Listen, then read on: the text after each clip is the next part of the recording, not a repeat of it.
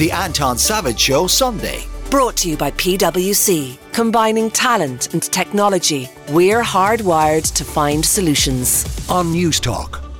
It is the Anton Savage Show. Much to discuss this morning, including whether or not the DAA is going to be able to serve all of the passengers that are due to be coming its way. Because, as you may have heard if you were listening to the show yesterday when Kenny Jacobs was on, they find themselves facing a maximum ceiling, which they would like to breach because they think they have the passenger numbers to do it, but which planning prevents. There's also a very interesting poll in the Sunday Independent looking at the political reality of Ireland and also looking at Irish attitudes to some of the big issues, like, for instance, what's happening in Israel and uh, Gaza, and like what's happening with uh, refugees in Ukraine. The other people who are uh, fairly notable in their presence throughout the papers this morning are the Gardaí, and there's a number of stories relating to them, including how well or badly they're getting on in relation to the Kinahan Hutch feud. But one of the more interesting stories inside the Sunday Times, John Mooney, their crime and security correspondent, has a story that says a foreign national will almost certainly be appointed to lead Ireland's intelligence service, responsible for safeguarding the state from espionage as the government faces an unprecedented national security crisis. And he goes on to write that no senior Garda has applied for the role of Deputy Commissioner responsible for intelligence as policing, as they would incur tax bills of about 100 grand upon retirement due to an error in 2014 introducing tax rules on pensions. And one of the people who was quoted in the piece is Cathal Berry, him a, a, former commander of the Irish Army uh, Ranger Wing, now TD for Kildare.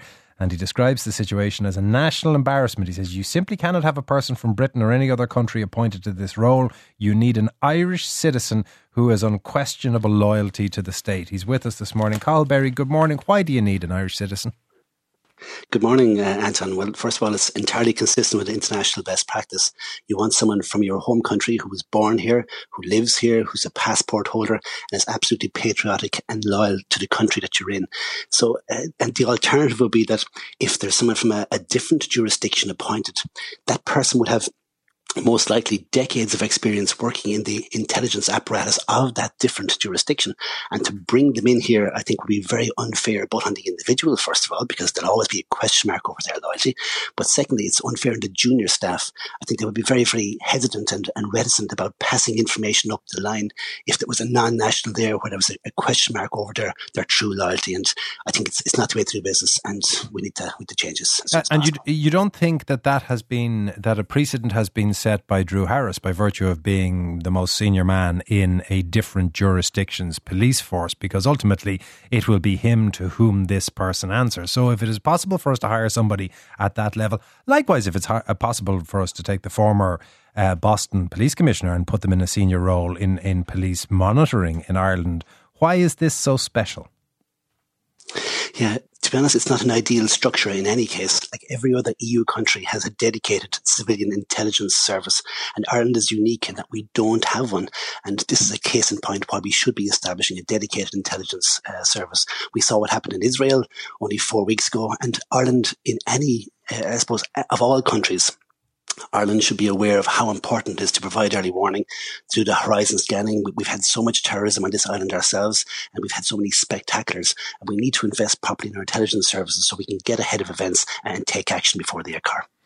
Cathal, thank you very much. That's Cathal Berry, uh, TD for Kildare and former commander of the Irish Army Ranger Wing. If you want to get in touch, 53106 at a cost of 30 cent, or you can get us 087 1400 106. Conor, you, you're good at um, things relating to finance. I would say the chances of any senior guard saying, no, no, I'm, I'm more than happy to sacrifice a hundred grand in pension to do the gig. There's not a prayer it seems absurd. And I think if that is the stumbling block to getting people to apply for that job, well, then it needs to be addressed by the Oireachtas as a matter of urgency because you can't have a scenario whereby somebody is promoted and then finds they're 100,000 euros worse off. It's just ridiculous. So if I, I'm not particularly up to speed with the story, but if that is the case, it has to be changed because I would take on board what Cathal says, and it is important. But it, what I thought was really interesting was here's a, a significant promotion within the Garda infrastructure, and nobody, nobody, not applied. a single person, not one person. Like that just doesn't make any sense to me because like it, it's in human nature to want to excel in the job that you're you're doing and if you've got to the stage where you are in the running to become an assistant commissioner well then you think that you would want to take the next step and the fact that everybody who's maybe at the third tier of the Garda forces going, yeah, no, that's not for me. Well, then something needs to be done to address that. And quickly. that's echoed in a lot of the coverage where there's talk of whether or not the morale in An Garda Síochána is in a good place at present. The other analysis in, in this weekend looking at, at morale and attitudes is uh, Sunday Indo, which has uh, one of their big polls, the Ireland Thinks poll, looking at politics and looking at our views uh, of everything else. Stephen, anything in particular jumping out at you? I think there's a, there's a few interesting things, and I think the, the key thing with all these polls is context, right? Because the polls in isolation they happen so frequently. You know, each paper has one about every every other week now, so we're constantly being told where the, the different parties sit. Um, but it's the difference both week on week versus the polls we saw last week, but also year on year that start to get really interesting. And I think the things that stood out for me were the fact that if you compare this to the, the Red C poll last week, we're kind of seeing almost the opposite story, right? So last week it was all doom and gloom for the government all uh, all on the rise for the opposition and Sinn Féin. We're seeing essentially the opposite story this week that there's been a drop in support for for Sinn Féin and we're seeing an increase in popularity for the government parties. But I think again, if we look at the year, I'm sorry, just to give those numbers, even we have uh, Sinn Féin on 31 minus four. Fine Gael 21 plus 2 and Fianna Fáil 18 plus 1. They're still extraordinary numbers for Fine Gael and Fianna Fáil in comparison to Sinn Féin. Like 10 years ago, you would have thought never.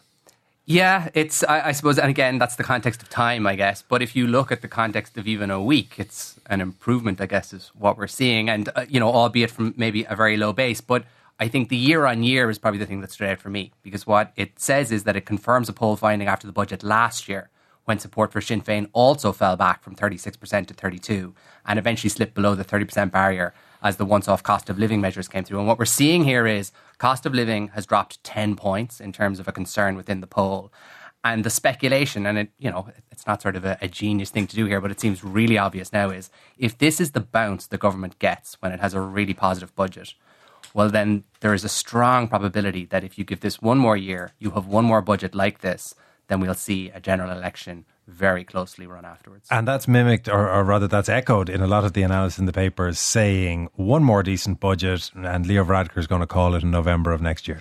And I suspect that will probably happen. But as they say, a week is a long time in politics. So, I mean, we've seen that evidence in the two polls between this week and last week.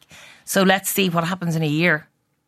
The, the uh, one man who I assume would be very pleased with it is is on uh, Tánaiste Micheál Martin. We were speaking to him yesterday about uh, uh, opinion polls generally, and he was fairly scathing about them. His his view was that they greatly underestimate the success of Fianna Fáil and, and will do so again.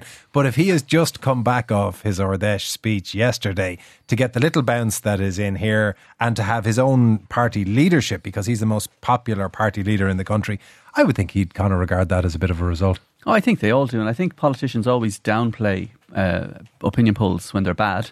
And they're always delighted with them when they're good. Uh, so, uh, Micheál Martin's on 45%. He's the most popular leader in the country, followed by Mary Lou McDonald on 41%, and Holly Cairns on 41%.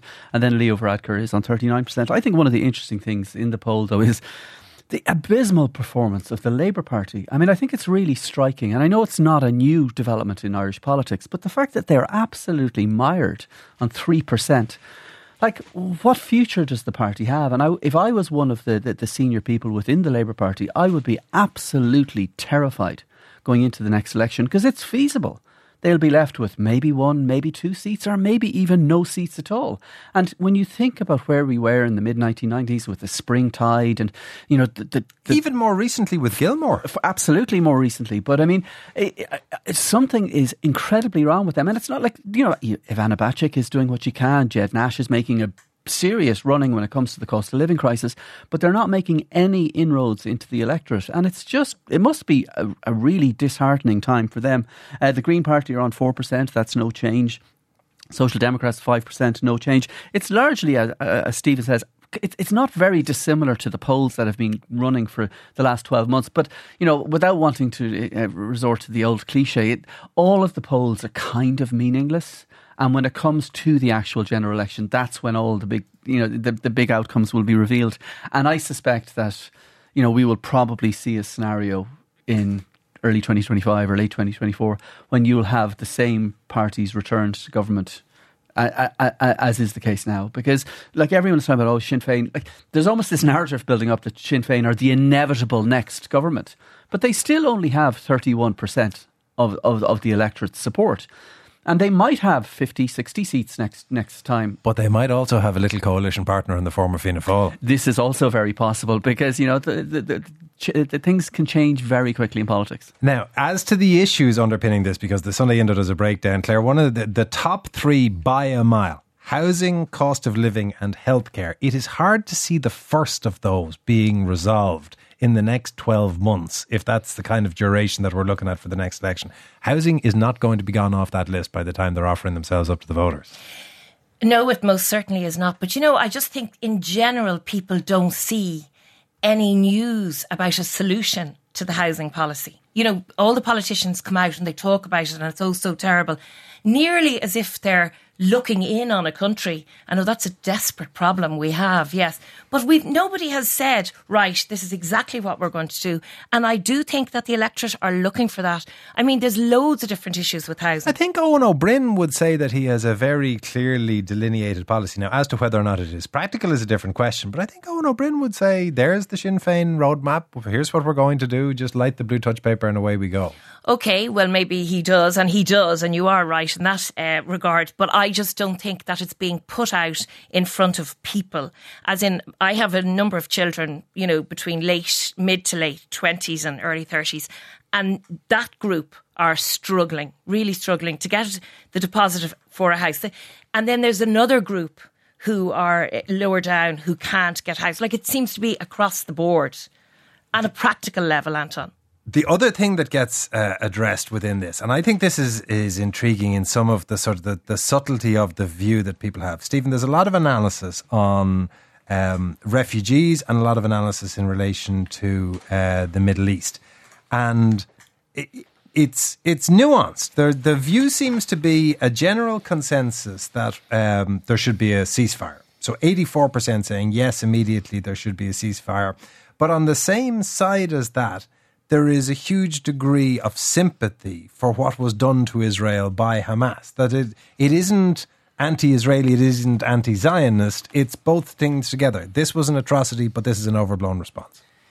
Yeah, and this I think is where you need to be really careful with polling data because it's one thing to ask people about things that are, in a way, relatively simple, right? So, housing, cost of living, things on a national level that are probably easily understood and impact people in their day to day lives even down to the politicians that they're going to vote for. What we're seeing happening in Israel and Palestine at the moment is so incredibly complex um, and so incredibly tragic um, from a humanitarian point of view. But if you start to ask people in a poll in situation these kind of questions, I, I agree. I think it's really interesting to see um, the breakdown in terms of the statistics. But I think trying to draw conclusions from this that there is support for Hamas or there is support for uh, certain sides. I mean, I think one of the, the absolute standout numbers uh, for me in all of this was um, I think it was a 15 or 16% of people who didn't feel that Hamas should be um, labeled as a terrorist organization. I mean, it was just a, a stop you in your tracks type um, kind of um, comments to, to come out. But this is covered in real detail. And I think one of the things that the Independent, Sunday Independent have done really well today is that in addition to the, the polls that are there, they've layered it in with an awful lot of really interesting um, um, interviews. And one of those is with, um, I think it is the Palestinian ambassador to Ireland. Um, and there's a really, really good piece there which goes into real detail. Um, but again, just underscores the complexity of this as a story. But there again, I mean, some of the things that they were asked eh, which side in the Israeli Palestinian conflict do you sympathize with more? 50% say the Palestinian side, 30% say both sides equally, 10% say the Israeli side and 10% say don't know. I would have thought that's a an interesting insight and not an overly challenging question for a pollster to put, no? Not an overly challenging question, but it probably kind of looks at sort of what type of questions we should be asking. I mean, like, I suppose the question I would have is what is the value here in taking sides in a conflict like this? I mean, uh, like, ultimately, sorry, Conor, I mean, this is ultimately a humanitarian issue. So to understand the sides that Irish people would take, I'm just not sure the value that that oh, kind of. Conor may have a view. Go for it, Conor. I think you're 100 percent correct, Stephen. And I think that question is entirely wrong. And in fact, that question leapt off the page at me as being ridiculous because which side in the Israeli-Palestinian conflict do you sympathise with more? Israel, 10%, as you said, 51% Palestinian, 29% both. But I don't know if the conflict is between Israel and the Palestinian people. That like it, it's absurd to suggest that it is because the vast majority of people in Gaza, the vast majority of people, in, uh, the vast majority of Palestinians are innocent people, and you it would be impossible not to sympathise with those people. So the question, if you were going to frame it that way, and as I say, I don't think you should frame a question that is so complex in such a simplistic way. But like, which side in the Israeli-Palestinian conflict do you sympathise with more, Hamas? Or Israel, and I, th- I suspect totally if the question the was asked in that way, you would get a completely different answer. Um, so I, I, it is incredibly complicated, and it's it's interesting to look at the figures, but I don't know if we're learning a lot because also, and and again, when when, uh, when pollsters contact people, like an awful lot of people wouldn't really have the knowledge of what's going on in, in this particular conflict to answer with any kind of credibility. And I, I, suspect uh, all of us would have to hold our hands up to some degree in that in that respect. So it's interesting, but I don't know if it really tells. Well, then where amount. do you stand on the similar question that was asked in relation to the refugee crisis out of Ukraine? Because this is one that surprised me slightly. The, the numbers involved. Has Ireland taken in too many refugees in the past year? Two thirds of people say, "Yep." Yeah, I, I again, I have a problem with that because what has been happening in Ukraine has been appalling. And I, I think we had, as a, as, as a country, have had a moral responsibility to take in those people. And we, we, we, we could have taken in more, we might have taken in less.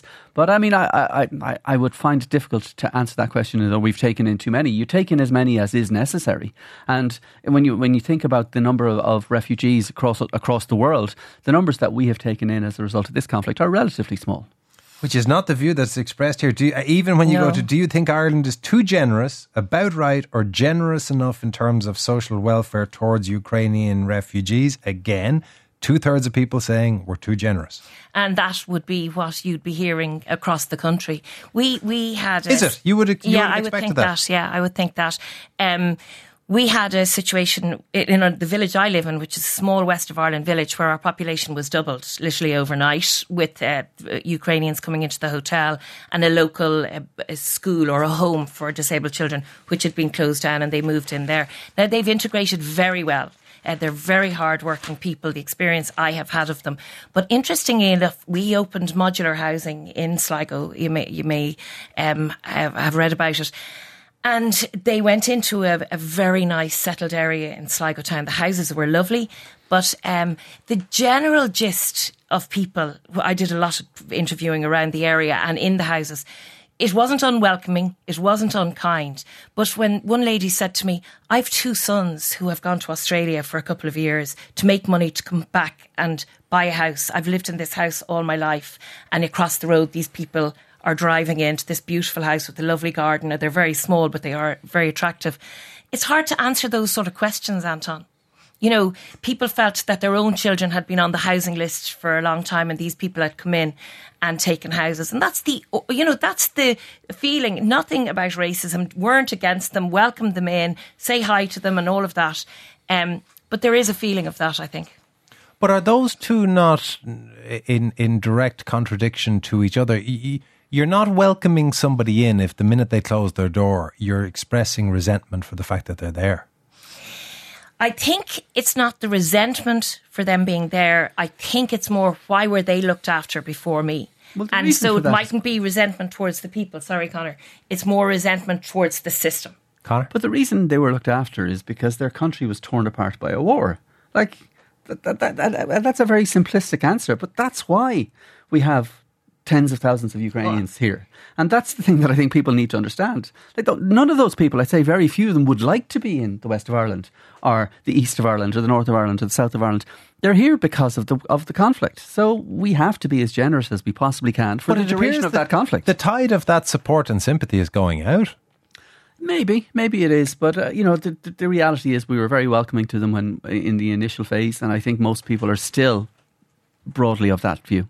Well, what do you make of that then, Stephen? Because there's been a couple of things. We've seen kites being flown about the level of, of uh, welfare supports that would be given. We've seen kites being flown about whether or not Ukrainian refugees should be afforded special status, which we were falling over ourselves to provide them when uh, the war originally kicked off.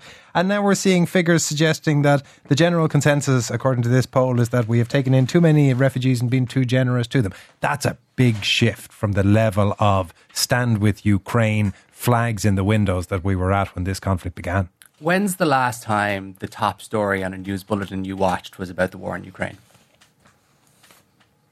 Like, when, like when was it? That's, That's a really a- good that's- point. that's- a very so- good so point. tell, tell me when that was, mm. right? When was it the front page splash on your paper? Mm. When, like, when was it your trending topic on social media? The reality is, this war has been going on for years now, and there is so much conflict in the world, right? There is so much displacement of people that it is really hard for this to remain the thing that we think about top of mind all the time. And the reality is that as the war in Ukraine seems more distant for obviously anyone who's not there, if you're in it, I'm sure it's anything but distant. Or if you're related to anyone who's there, it's anything but distant. But if you're here, then it just becomes something you think about less often. And so then what happens is the problems that Ireland has structurally, you saw them health, housing, cost of living, they haven't gone away, right? They get conflated.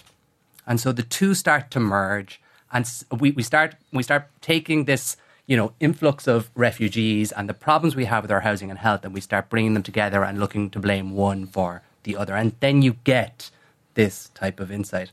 I mean, again, this is tragic. You know, Conor made the point: people aren't choosing to come here. You know, with the greatest respect to the two people who went to Australia. I mean, what a privilege to be able to go to another country and get a job and do work. Like, it- it- even it- that, though, Stephen, if you look at the the story um, directly beside some of the polls in the Sunday Independent, refugee numbers need to slow down. Uh, quotes Varadkar. There has been a lot of discussion of the suggestion that people are not leaving Ukraine by choice.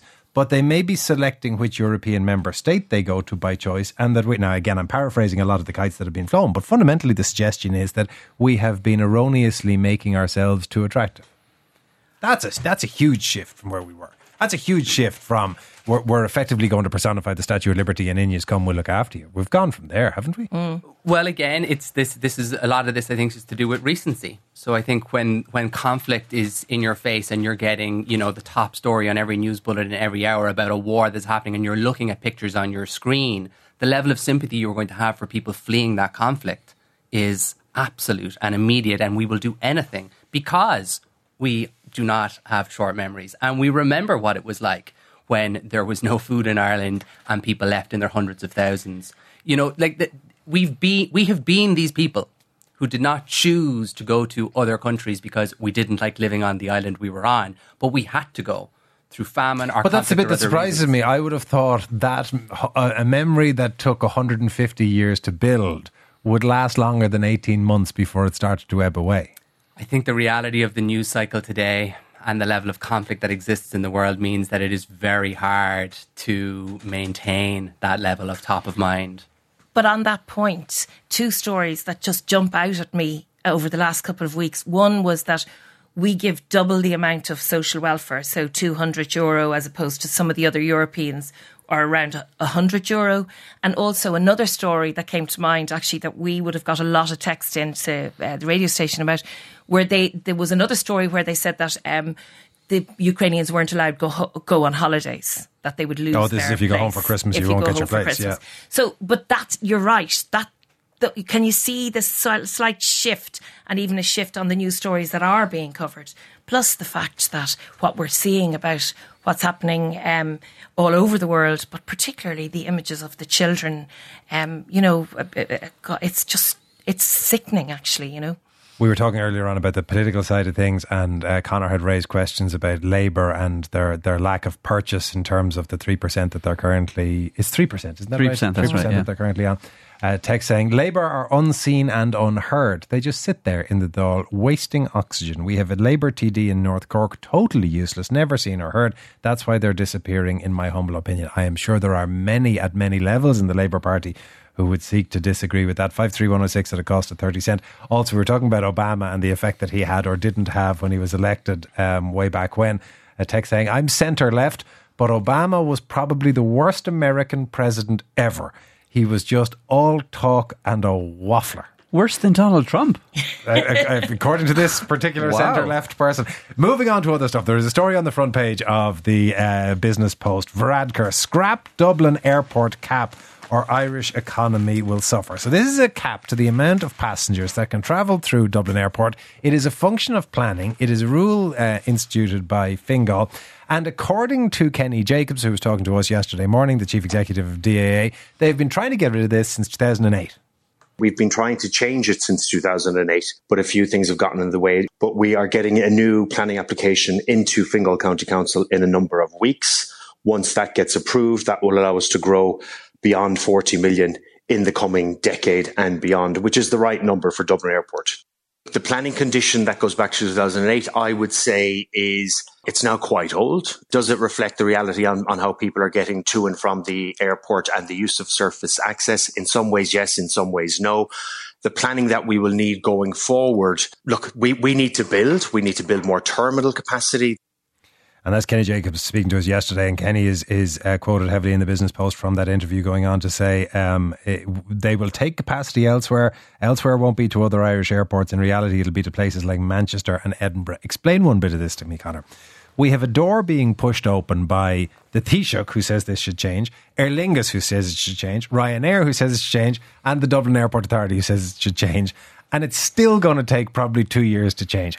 How is that possible? Well, the council is looking after the planning application for start, so the con- the, con- the, the, council dances to a different beat, maybe to the Two government. years. Though. Yeah. Well, this is the thing. You know, uh, what I was wondering is if it's going to, if it, if Kenny Jacobson, if the DAA knew that a planning application to increase it from 32 to 40 and maybe to 50 was going to take two years, why didn't they make the planning application two years ago? Like, because 2008, as the point is. Indeed. But like, because he, he he was saying in your in, in, your in your interview that they've been doing a lot to try and see the cap increase over recent years. Well, lodge if they'd lodged the planning application two years ago, we might be getting to a point in early January where it would be increased. But there is so much that is dysfunctional about about the, the, whole DAA thing and, and about the whole airport infrastructure. I mean, the very fact that we have been waiting for uh, Metro to take people from Dublin Airport into Dublin city centre since I was in short pants, and that's a long, long time ago. Ah. Um, and like we're still nowhere near it. I mean, like I, I, would, and you keep hearing this talk about oh, Metro North is going to be built, Metro North is going to be built. I mean, like, it, when is that going to happen? Because you know we need to work out a way that we can get all of these extra eight or ten or fifteen or twenty million people to to and from the airport. Also, I think we need to invest more in quieter planes less polluting planes, and all of that stuff needs to happen in tandem. It's not just a question whereby Dublin City Council or Fingal or whatever it might be will say, "Oh, you can you can have your planning application, everything is grand," because you know the, the, reality is that the infrastructure needs to be in place, and it's not there yet. But it does seem to be very strange to end up in a situation where the airport is telling us, "Look, we know there will be custom who will be people who come in wanting yeah. to do business, who come in and want to spend money, who even just want to transit through Dublin Airport and pay us a couple of fees to so do, and we'll have to say no, get lost because we can't take." Absolutely, and that's absolutely ridiculous because we are a, a, an economy that is to some degree built on tourism. We want to welcome all of these people in. And the very fact that we would have these people clamouring at our door, wanting to come and visit the Cliffs of Moher or the, or the Giant's Causeway or whatever it might be, we have to say, no, lads, we're full. But you could go to Edinburgh or maybe you could check out Manchester or, you know, Brad, Leeds, Bradford or whatever it might be. It's absurd and it needs to be addressed and it needs to be addressed quickly. Have you ever seen the Giant's Causeway? I have. It's crushing disappointment. No, you see, you've made, you've made a terrible mistake there, Anton. And let me explain why. That's terrible, okay, Anton. I'll tell you what, explain why after this break. Conor will do his party political broadcast on behalf of the Giants Causeway in two minutes. Conor got distracted during the break with a conversation that I didn't quite understand between himself and Stephen, so maybe he's forgotten about the Giants Causeway, have you? No, no, I have not at all. Now, you see, your mistake, Anton, is, is one that a lot of people make, is that you probably travelled specifically to see the giant call, Giant's Causeway. And when you do that, it's kind of underwhelming because you've travelled maybe two and a half hours and you're going, is that it? Meh. But if you just happen upon the Giant's Causeway, if you're in the area and you go, oh my God, look, the Giant's Causeway is three kilometres that way, and you turn the corner and you see it, it is really impressive. And then you get to see all these tourists being almost washed away by the waves because they're thinking, I'm going to stand by the sea and have a look. And they're absolutely saturated. And there's a lot to see there. But the key thing is that you don't, it's, you don't travel specifically to see it because then it might be a bit So purge your mind of the existence of the Giant's Causeway and, then, and treat it as a surprise you know when you, you arrive. can go and visit the Bushmills distillery, which isn't a million miles away. The Glens of Antrim are stunning, stunning, and only around the corner. And then they're off the, the Giants Causeway. I've heard about that place. Let's go and have Sorry, a look. Ben Bulben in Sligo. Okay, look, before we end up turning this entire thing into an exercise for Tourism Ireland, 53106 if you want to get in touch. or you can get us on WhatsApp 087 1400 106. Text saying, More shocking news. Dublin Airport is not the only airport in Ireland. Shannon, Cork, and Knock are all about a two hour drive from Dublin. Oh, how you dubs hate to hear that. As I say, if you want to get in touch, 53106 or 087 1400 106. We were speaking earlier on about the Irish attitudes to the conflict between uh, Hamas and Israel, or Israel and Palestine, depending on which view you take of it. Do you think, Stephen, from reading the sort of mood music in the coverage this weekend, there is any purchase developing for the idea of a ceasefire? Uh, there's no doubt it's the hope. Um, and that opinion is informed not just by what's being covered in the papers this weekend, but our day job involves listening to what the public talk about on social networks, right? Not just in Ireland, but but across the world. And the ceasefire is the absolute thing that this that, is analytical. This is what yes, you do. That, that, that it is it is the single greatest hope that, that everyone has, right? So I mean, you, you find this no no matter the issue or, or the topic, there will obviously be misinformation, disinformation, and you have two obviously opposing sides both spreading information around this. But outside of that, if you look at the conversation that's happening by people who are not directly involved, ceasefire is like it's the word that just comes up again and again and again. So it's now again what the qualifier there is that this is in hope rather than expectation. And, and that's a key thing to, to remember. Well, that's interesting because yesterday we were speaking to the Tánaiste Minister for Foreign Affairs, Micheál Martin, and I put it to him that Antony Blinken might be in the uh, Middle East, but that America's position has been hugely supportive of Israel. And what he intimated was that a lot of the work that was going on behind the scenes in terms of American foreign policy was pushing the idea that a ceasefire was fast going to become a necessity. Hannah McCarthy is with us. She's in uh, Tel Aviv as we speak. Hannah, that idea of a softening of the military aggression on the Israeli side, the possibility of a ceasefire, are you getting any inkling that that is getting to be political, politically acceptable in Israel? Uh, well, to be honest, I, have gone to the. I went to the first uh, rally in Tel Aviv that called for a ceasefire, and it was very, very small. And I wouldn't say it's reached any sort of critical mass. The main focus um, of anyone who's calling for a kind of cessation uh, in the hostilities is the families of the hostages. And again, the latest we've heard from um, US Secretary uh, Antony Blinken, who's in Israel or was just in Israel for his third trip to the region, is that uh, he's kind of rejected the idea of a ceasefire, but instead using this kind of language we've now heard a lot of a humanitarian pause, the idea that there'll be a break you know, temporarily to allow more humanitarian aid in and, you know, some uh, Palestinians and foreign nationals out. But really, you know, Israel will be allowed to continue to wage their war. He met with Arab leaders uh, recently who all called for a ceasefire, but he, you know, said that that wasn't the kind of position uh, that the US was supporting. And did you get any sense of whether or not at uh, uh, of what the end game is from an Israeli political perspective? Is is there much in the way of conversation? Is there much of the way of uh, predictions about where this all comes to a conclusion? Uh, I think what we're hearing from the Israeli political establishment is chaos and a complete lack of long-term strategy, and I think that's kind of the view of a lot of you know you know commentators inside that you know you have such a fractured coalition. That on one hand, someone is saying that the IDF will be, you know, occupying Gaza for years. Another person is saying, you know, the Palestinian Authority will have to, you know, take control. You have other people who are saying, you know, uh, Palestinians in Gaza should be divided up and you know sent out as refugees to countries around the world. There isn't you know a unifying policy, and I think that's part of the reason why U.S. Secretary of State um, Antony Blinken was in Israel because he wants to, you know, encourage Israel to formulate, you know, the plan for the day after they, you know, quote unquote, win the invasion. You know, who is going to look after uh, Gaza and rule Gaza, and that's why he's actually currently in a meeting with uh, Palestinian uh, President Mahmoud Abbas. Uh, we're seeing signs that the view is that you know the Palestinian Authority, which has not had you know a, a kind of proper governing process in Gaza since 2007, you know, will take over the governance of the Gaza Strip, along hopefully with support from Arab states and you know the international community, and find themselves dealing with an extraordinary humanitarian crisis.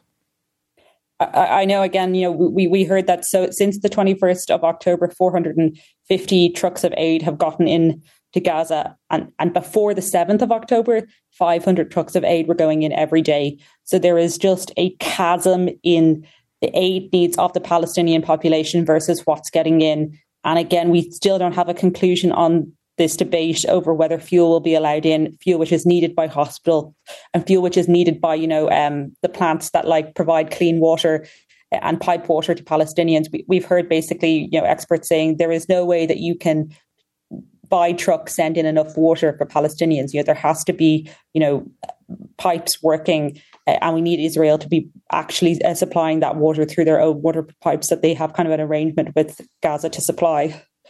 Hannah, thank you very much for joining us this morning. That's Hannah McCarthy, who is reporting there for us from uh, Tel Aviv.